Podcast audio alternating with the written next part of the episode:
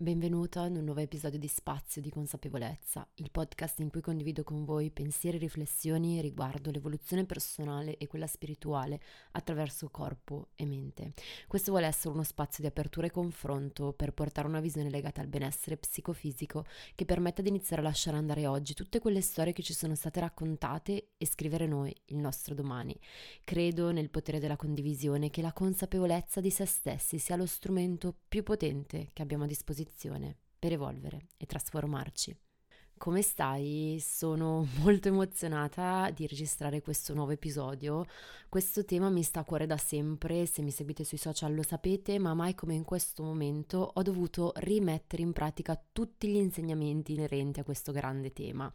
Prima di entrare nel vivo dell'episodio vorrei ringraziarvi per il supporto e l'amore con cui seguite questo canale. È arrivato quel momento dell'anno in cui, anche se non mi piace, in realtà aprendo il portale per registrare il podcast mi esce un po' tutto riassunto, gli ascolti, gli episodi che sono piaciuti di più. E leggendo quelle immagini che molti di voi anche mi hanno mandato su Instagram taggandomi, ecco, sento il cuore pieno di gioia perché questo spazio è nato per portare una connessione ad anime in cammino e sento che sempre di più è qualcosa che si sta realizzando. E quindi seppur non mi piaccia molto penso che siano dei traguardi importanti perché sono allineati con l'intento con cui è nato questo progetto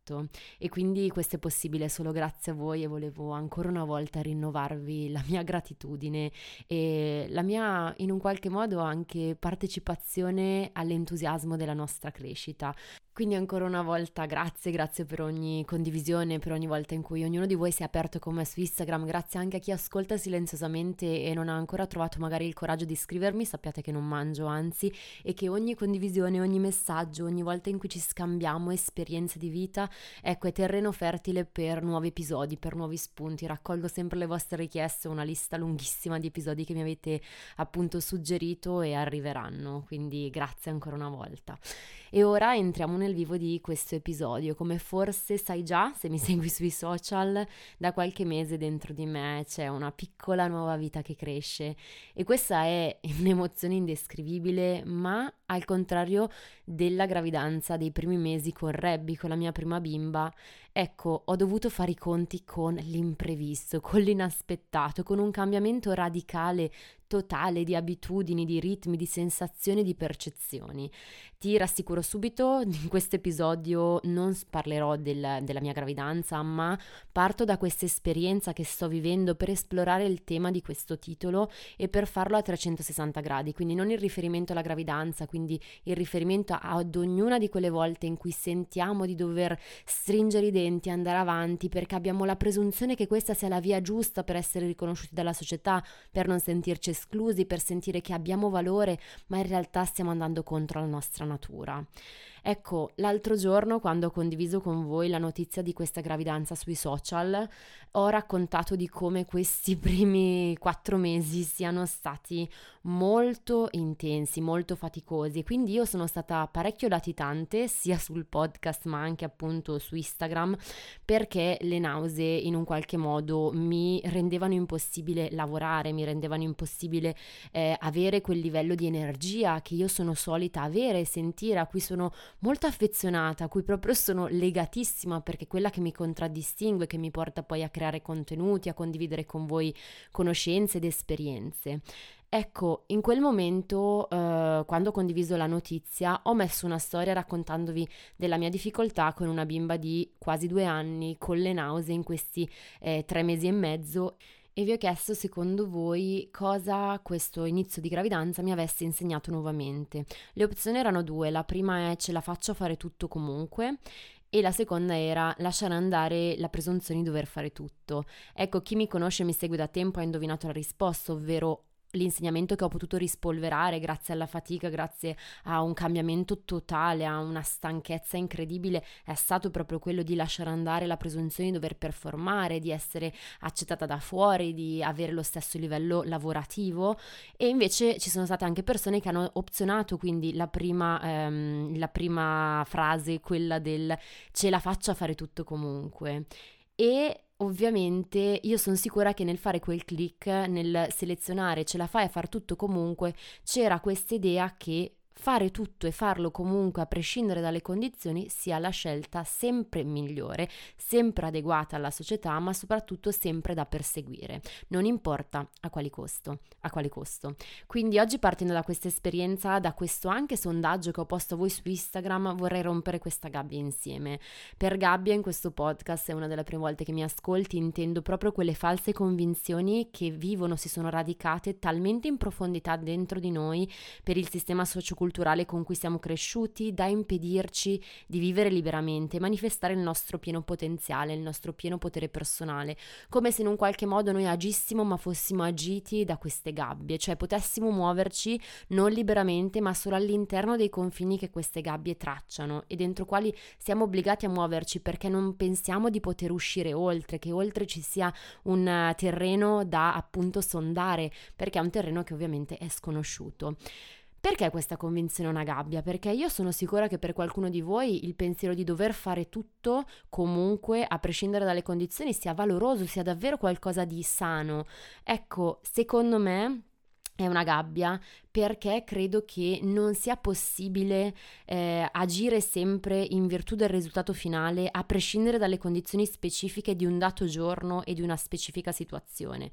Quindi io non posso dire che è sempre giusto spingermi al limite se non contestualizzo quel desiderio di spingersi al limite, quel pensiero di dovermi spingere al limite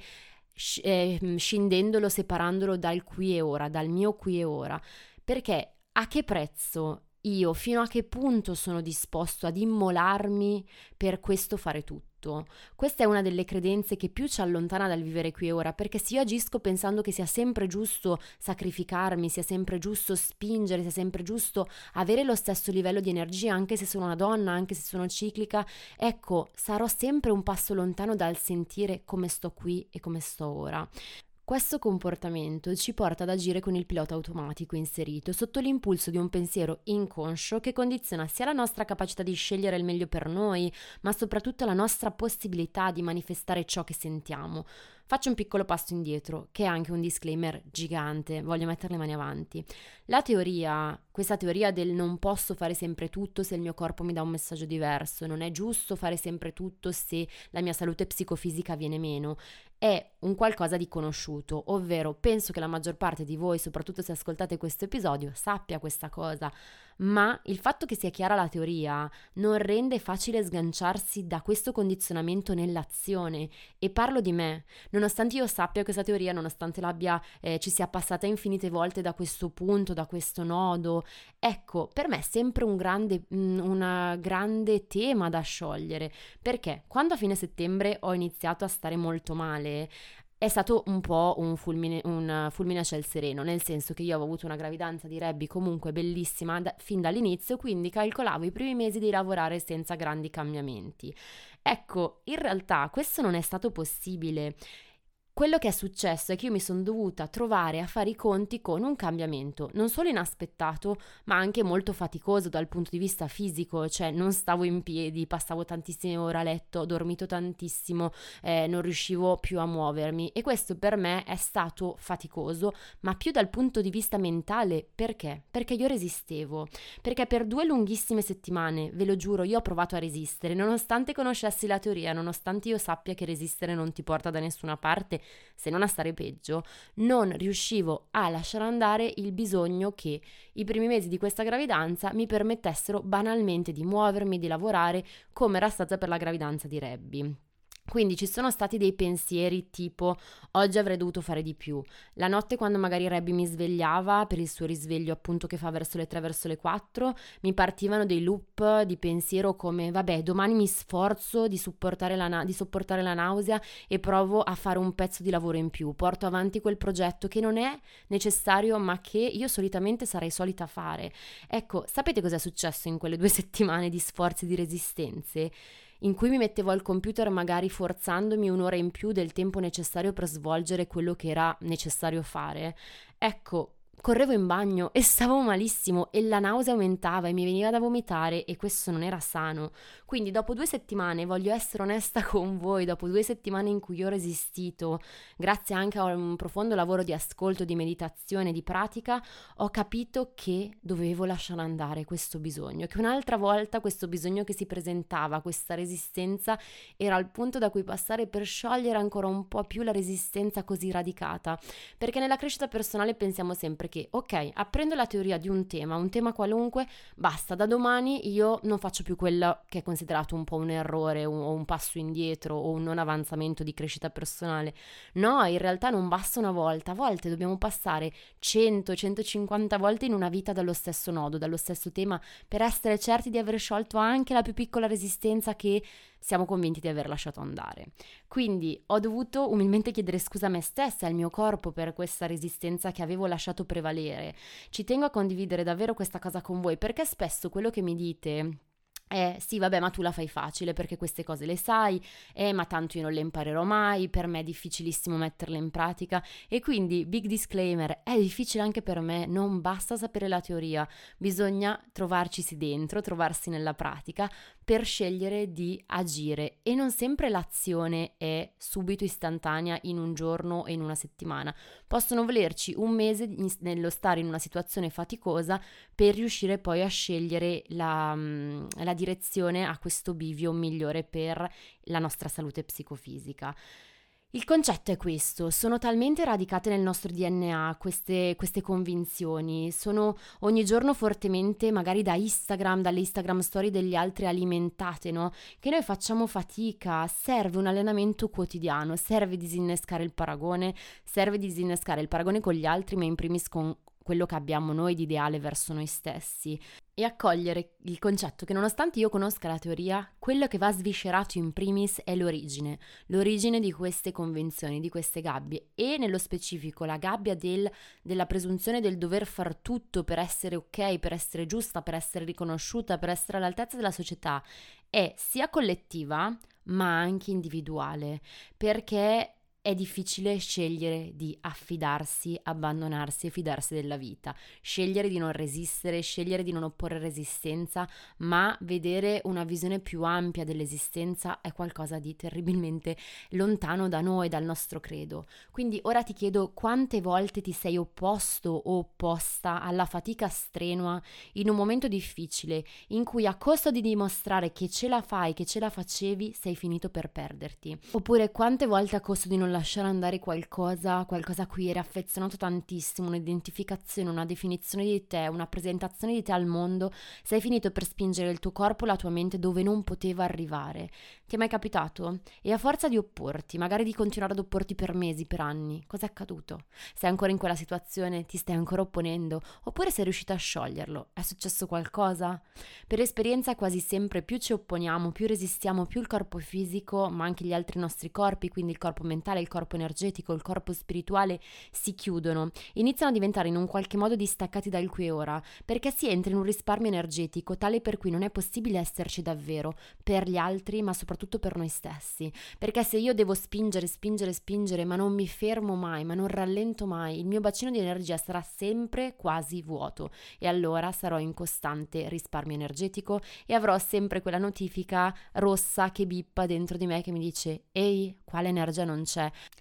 ma non basta che ci sia la spia rossa accesa, perché a volte quando una spia rossa è accesa, come quella della macchina, possiamo ignorarla dicendo vabbè andrò dal meccanico tra un mese quando andrò a tempo. Il problema è che il nostro corpo a volte un mese non ce lo dà, a volte tutto intorno poi muta molto velocemente. Quindi ci illudiamo che la cosa più importante sia esserci per gli altri, o meglio ce l'hanno insegnato, ma non è altro che il proseguimento dell'azione che nasce dal pensiero di dover essere all'altezza del fare tutto, ovvero sono una brava brava persona se ci sono per gli altri, sono una brava persona se faccio tutto per gli altri, se mi sacrifico. Ecco, questo pensiero ci prosciuga l'energia vitale perché è costantemente proiettato fuori a tal punto che io guardo i risultati, guardo i complimenti, aspetto che qualcuno noti la mia fatica, ma mi dimentico di amare me stesso, di nutrire me stesso, di prendermi cura della mia energia vitale. Ancora una volta il focus fuori ci fa perdere il contatto con il dentro. Eppure, come dicevo, tutto questo ha una radice collettiva e su questo oggi vorrei puntare l'attenzione. Ci hanno insegnato fin da piccoli che non importa come, ma devi farcela. Non importa qual è il risultato finale, ma devi presentarlo. Non importa come hai vissuto l'esperienza, l'importante è che tu sia arrivato al traguardo. Ecco, ci sono ambienti e specifiche situazioni in cui bisogna ovviamente fare il più possibile, in ambito lavorativo, per esempio, è ovvio, soprattutto se viviamo magari una situazione difficile, ma quanto a lungo possiamo sostenere questo approccio? Ieri ero dalla pediatra con mia figlia e perché ha una tosse che non passa, ormai sono settimane che facciamo ehm, un po' dentro e fuori dal nido, appunto che dormiamo poco la notte e c'era questa signora che aveva un figlio con 40 di febbre e la sua preoccupazione che diceva ad alta voce era che il figlio presentasse i compiti il giorno del rientro, ma questo bambino con 40 di febbre non riusciva neanche a tenere gli occhi aperti, non riusciva a stare vigile, dormiva e basta, tossiva. Come fa la preoccupazione e come fa a essere così importante il fatto che il giorno del rientro, dopo magari due settimane di febbre a 40, il figlio presenti i compiti? Questo è quello che la società ci insegna, il fatto che non importa quali condizioni, ma tu devi fare tutto quello che fanno gli altri, devi essere all'altezza e non puoi presentare meno, non importa come stai, l'importante è che tu sia sempre al top. Capite che è una radice collettiva, capite che è un sentimento collettivo, non è solo individuale.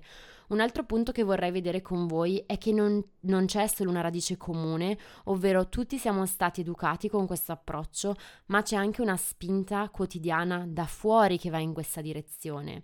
Quindi ci si sente quasi in colpa se, ci, se, si lascia la massa, ovvero se scelgo di agire fuori dal coro. Perché per agire in virtù dei propri valori e del proprio benessere, molto spesso se sono una persona introspettiva che si ascolta, che mh, mm, fa un percorso di crescita personale, è necessario, è imprescindibile lasciare andare la massa, lasciare andare quello che su Instagram è visto come giusto, quello che tutti fanno. Non so se vi è mai capitato di sentire che da fuori qualcosa è così normale, per gli altri è così giusto fare e fare tutto al meglio senza mollare mai, senza riposarsi mai, anzi vantarsene anche sui social, che noi ci sentiamo a disagio, cioè magari sappiamo che per noi non è giusto spingersi oltre, non dormire la notte per lavorare, però eh, lo fanno tutti e sono pure orgogliosi di farlo, lo dicono ad alta voce, brindano, elogiano questo loro comportamento, allora io non mi posso lamentare, io non posso riposare perché lo fanno tutti, quindi è giusto quello che fanno tutti. Ci sentiamo in colpa quasi ad alzare la mano a dire ehi, ma forse per me, per me individuo, per me Beatrice Mazza, questo è troppo. Ecco, con il capo che magari ci scrive al numero privato il sabato quando non lavoriamo il sabato, oppure con le scadenze troppo vicine o troppe tutte insieme, con quella maternità intensiva in cui siamo solo ad occuparci di uno, di due, di tre bambini, noi non ce la facciamo più e gli altri da fuori magari noi ci in un qualche modo lamentiamo, sfoghiamo e ci dicono "Ma guarda, io facevo la stessa cosa che facevi tu e in più facevo questo, questo e quest'altro, quindi beh, non c'è proprio paragone, tu sei una privilegiata, perché questo è quello che succede. Quasi sempre le persone, quando sono con il pilota automatico inserito, si vantano del sacrificio. C'è questa connessione che più mi sacrifico, meglio è. Più mi sacrifico, più posso andare in piazza e dire quanto io sia bravo. Non importa poi se sto male, non importa poi se non dormo la notte, non importa poi se urlo dietro ai miei figli, al mio partner, se sono arrabbiata. L'importante è che in piazza io posso dire ho fatto più di te, faccio più di te e guarda, non mi lamento. Quindi sembra una gara se ci pensate a chi fa sempre di più, a chi fa sempre tutto e comunque. Come se fare di più ti desse diritto ad un benessere, come se ci fosse un'equazione in cui io faccio tanto, a un certo punto c'è un premio, ma in realtà questo approccio non porta ad altro che ad un burnout, ad un certo punto. Si, ci si esaurisce oppure ci si trova veramente a manifestare delle emozioni incontrollate. E so che queste parole possono arrivare dure, ma come sempre ho una voce fuori dal coro e eh, non sarei qui a dirvi queste cose se non avessi sperimentato con centinaia di donne nei percorsi individuali, nella mia scuola di yoga al femminile, come questo approccio porti a in un qualche modo allontanarsi da chi siamo davvero porti a non sapere più cosa ci fa bene. Tantissime donne non sanno, eh, che ho seguito, non hanno saputo rispondermi alla domanda Cosa fai quando hai bisogno di star bene? Cosa fai quando hai bisogno di ricaricarti? Quasi sempre la risposta era faccio qualcosa per, faccio qualcosa con. No, cosa fai con te stessa? Siamo talmente proiettati a fuori, alla collettività, al performare, al produrre, che ci dimentichiamo che quello che ci fa stare bene molto spesso molto spesso, ma non sempre, ha a che fare con un'azione che facciamo noi con noi. Io credo che non sia mai giusto sacrificarsi in virtù di una causa, perché eh, pensiamoci, qual è la causa? Ovvio, salvo condizioni estreme, non entro mai negli estremi, entro un po' in quella che è una visione collettiva delle cose. Appunto, qual è la causa? La causa è forse una promozione? Ok, posso sacrificarmi per tre anni, posso non dormire la notte, posso essere reperibile ad ogni ora se faccio un lavoro che non lo richiederebbe solo perché poi arriverà una promozione. Perché se arriva questa promozione sono sicuro che riuscirò ad avere un attimo più di respiro, sono sicuro che riuscirò a godermi quella promozione. Oppure se la, la causa finale, quindi in, in, virtù della quale mi sacrifico, è l'aumento dello stipendio, se poi arriva io quei soldi, avrò davvero l'energia per investirli e per ave- renderli um, co-creatori di una vita più agiata e più benefica? Oppure nel caso della genitorialità, tante mamme sostengono che il non mollare mai la presa attesa che il fare sempre tutto per dimostrare agli altri sia un segno di amore verso i figli. Ma siamo sicuri che i nostri figli desiderino più vederci sempre stanchi, perdere la pazienza e urlare, piuttosto che vederci due ore in meno al giorno, ma vederci felici e serene? Io non penso come sempre che si possa fare tutta l'erba un fascio, lo dico anche oggi, non c'è giudizio, non c'è veramente l'idea che in me che possa esserci un'unica chiave, un'unica visione nelle cose, ma si può secondo me ovviamente iniziare a porsi il beneficio del dubbio che sia giusto, che sia sacrosanto, porsi il beneficio del dubbio e chiedersi, ma io qui e ora sto bene? O io qui e ora sto vivendo, sopravvivendo per arrivare a un bene tra un mese e tra un anno se tutto questo si realizzerà. Sono sicuro che i soldi, la promozione e il farcela da sola sempre valgano il prezzo che sto pagando con le lacrime, con la rabbia, col dolore fisico, con le notti insonne, col corpo che mi dice che ho male a tutto. Ecco, sono felice qui e ora o penso che così facendo saranno felici gli altri, Se, o penso che così facendo la società mi dirà che sono brava, che sono meritevole di amore. Ecco, soprattutto sono sicuro che questa sia la via giusta per me. Sono certo che questa sia la vita che voglio. Magari è la vita che vuole la mia sorella, mia mamma, è la vita che ha avuto mia mamma, mia nonna e la mia bisnonna, o magari è la vita che eh, sognavano per me tutti da bambino, ma è la vita che voglio io. Perché magari lavorare sempre, essere sempre con la mente sul lavoro, preoccuparmi per la casa in disordine se vengono amici oppure essere concentrati sulla forma estetica.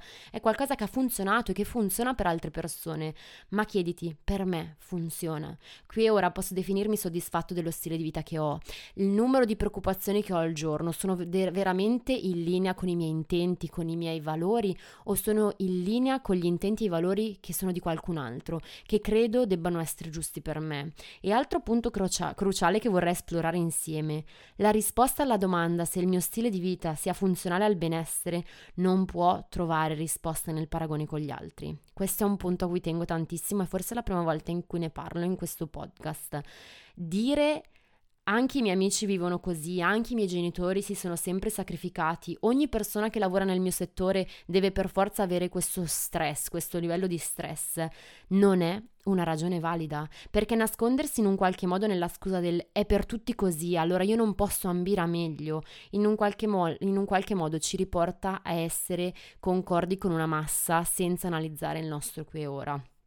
Mi fermo e mi chiedo, io, il mio nome, Beatrice Mazza, cosa voglio per me, cosa sento di desiderare, ma soprattutto cosa accade se ora rallento, cosa accade se prenoto quella visita e quegli esami del sangue che rimando da tre anni? Perché prendermi mezza giornata di pausa da lavoro mi sembra un tradimento allo Stato, oppure cosa succede se prendo un giorno libero, quando magari ci potrebbe essere un ponte ma nessuno lo fa, allora penso che beh, anch'io devo essere al lavoro, mica posso essere l'unico che prende il giorno libero per fare un ponte, oppure cosa succede succede se metto in chiaro i miei paletti nella genitorialità perché sono sfinita, non ce la faccio più e ho bisogno di un aiuto esterno.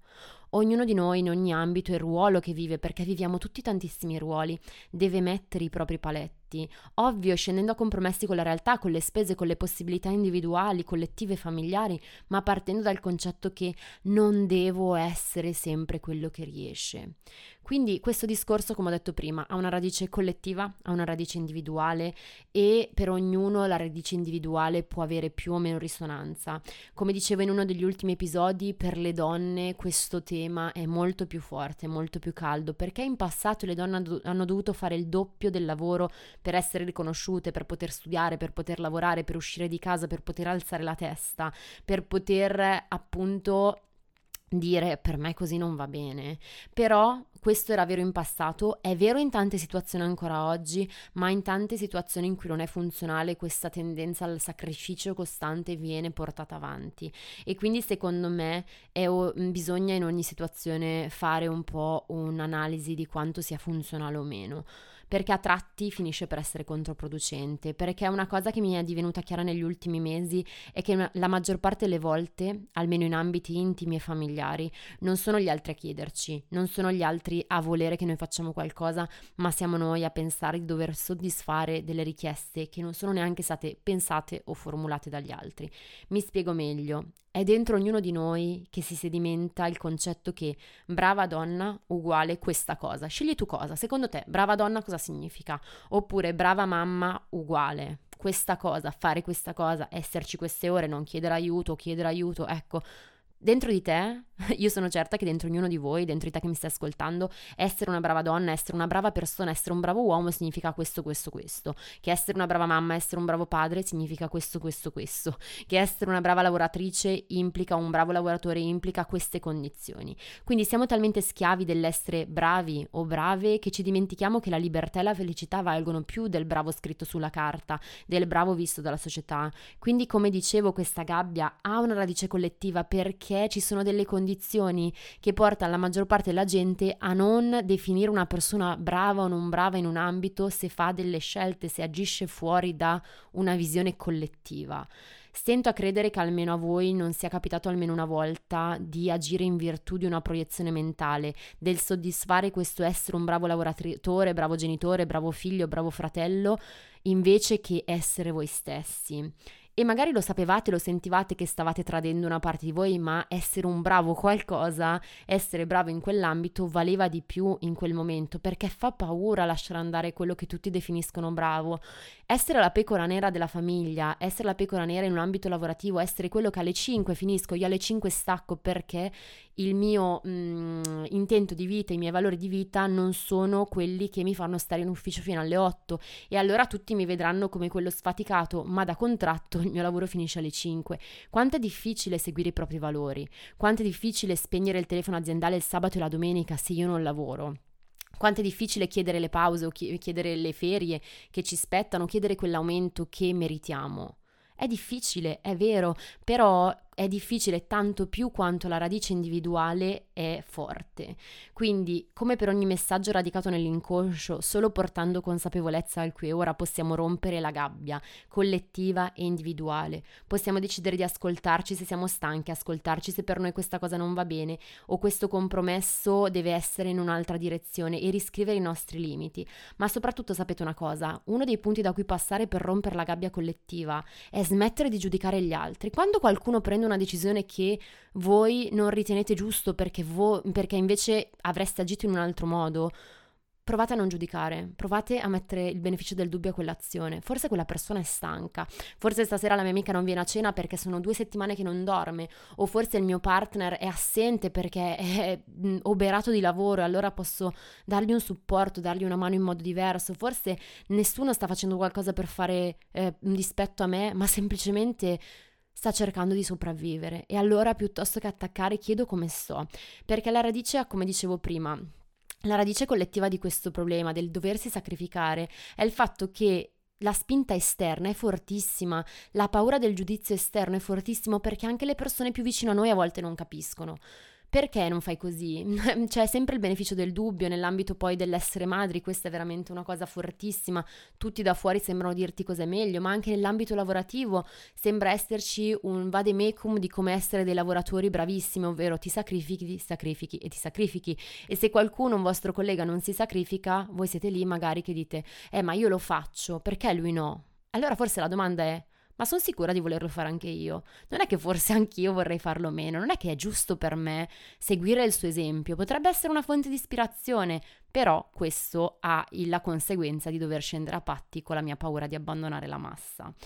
Ecco, io credo che Chi fa tutto non è sempre felice. Sì, certo, chi dice sempre di sì apparentemente dalla società viene accettato e rispettato di più, ma sicuramente ha meno possibilità di vivere seguendo un intento e un desiderio profondo allineato con la propria vera natura. Ogni giorno abbiamo in piccolo, in piccolissimo la possibilità di smuovere queste convinzioni, un gesto alla volta, di iniziare perlomeno a vederle, di iniziare a vederle cosa un'altra pos- prospettiva, di chiederci come sto oggi, e il giorno dopo, e il giorno dopo ancora. E se la risposta è sempre che sto male, che sono stressata, che sono arrabbiata, allora dire ok, quale piccola azione posso fare? Quale piccolo snodo posso sciogliere oggi? Se fino ad oggi hai sentito che a muoverti era il bisogno di approvazione, che a farti avanzare stanca e distrutta era tuo, la tua paura di dire di no, sappi che non sei sola, questo vorrei lasciarti come messaggio finale di questo episodio. A provare questo sentimento, a provare paura di rallentare e che la società ci tagli fuori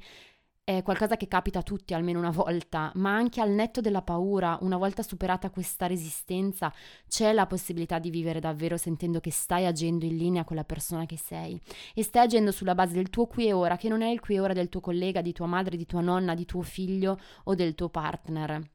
la tua mente, il tuo corpo, eh, la tua energia sono specifici qui e ora e magari tra un mese saranno diversi. Se ripenso a un mese fa solo, ero sul divano che non riuscivo a tenermi in piedi, che cercavo di appunto trovare un benessere con delle nausee fortissime, con dei capogiri, con un mal di testa fotonico e oggi sono qui a registrare un episodio se un mese fa avessi detto che non era giusto, avrei tradito me stessa. Il mio corpo ha sempre ragione, mi dice sempre la cosa giusta. E quindi non possiamo sacrificarci oggi in virtù di un futuro ipotetico. Il futuro ipotetico che vogliamo si manifesta quando noi oggi capiamo cosa è giusto per noi, non cosa è giusto per noi in virtù di quello che potrebbe succedere tra un mese. Credo che l'abbiamo imparato tutti che non possiamo controllare. Gli ultimi due anni dovrebbero essere diventati un insegnante, dovrebbero essere stati in realtà un insegnante incredibile di stare qui e ora.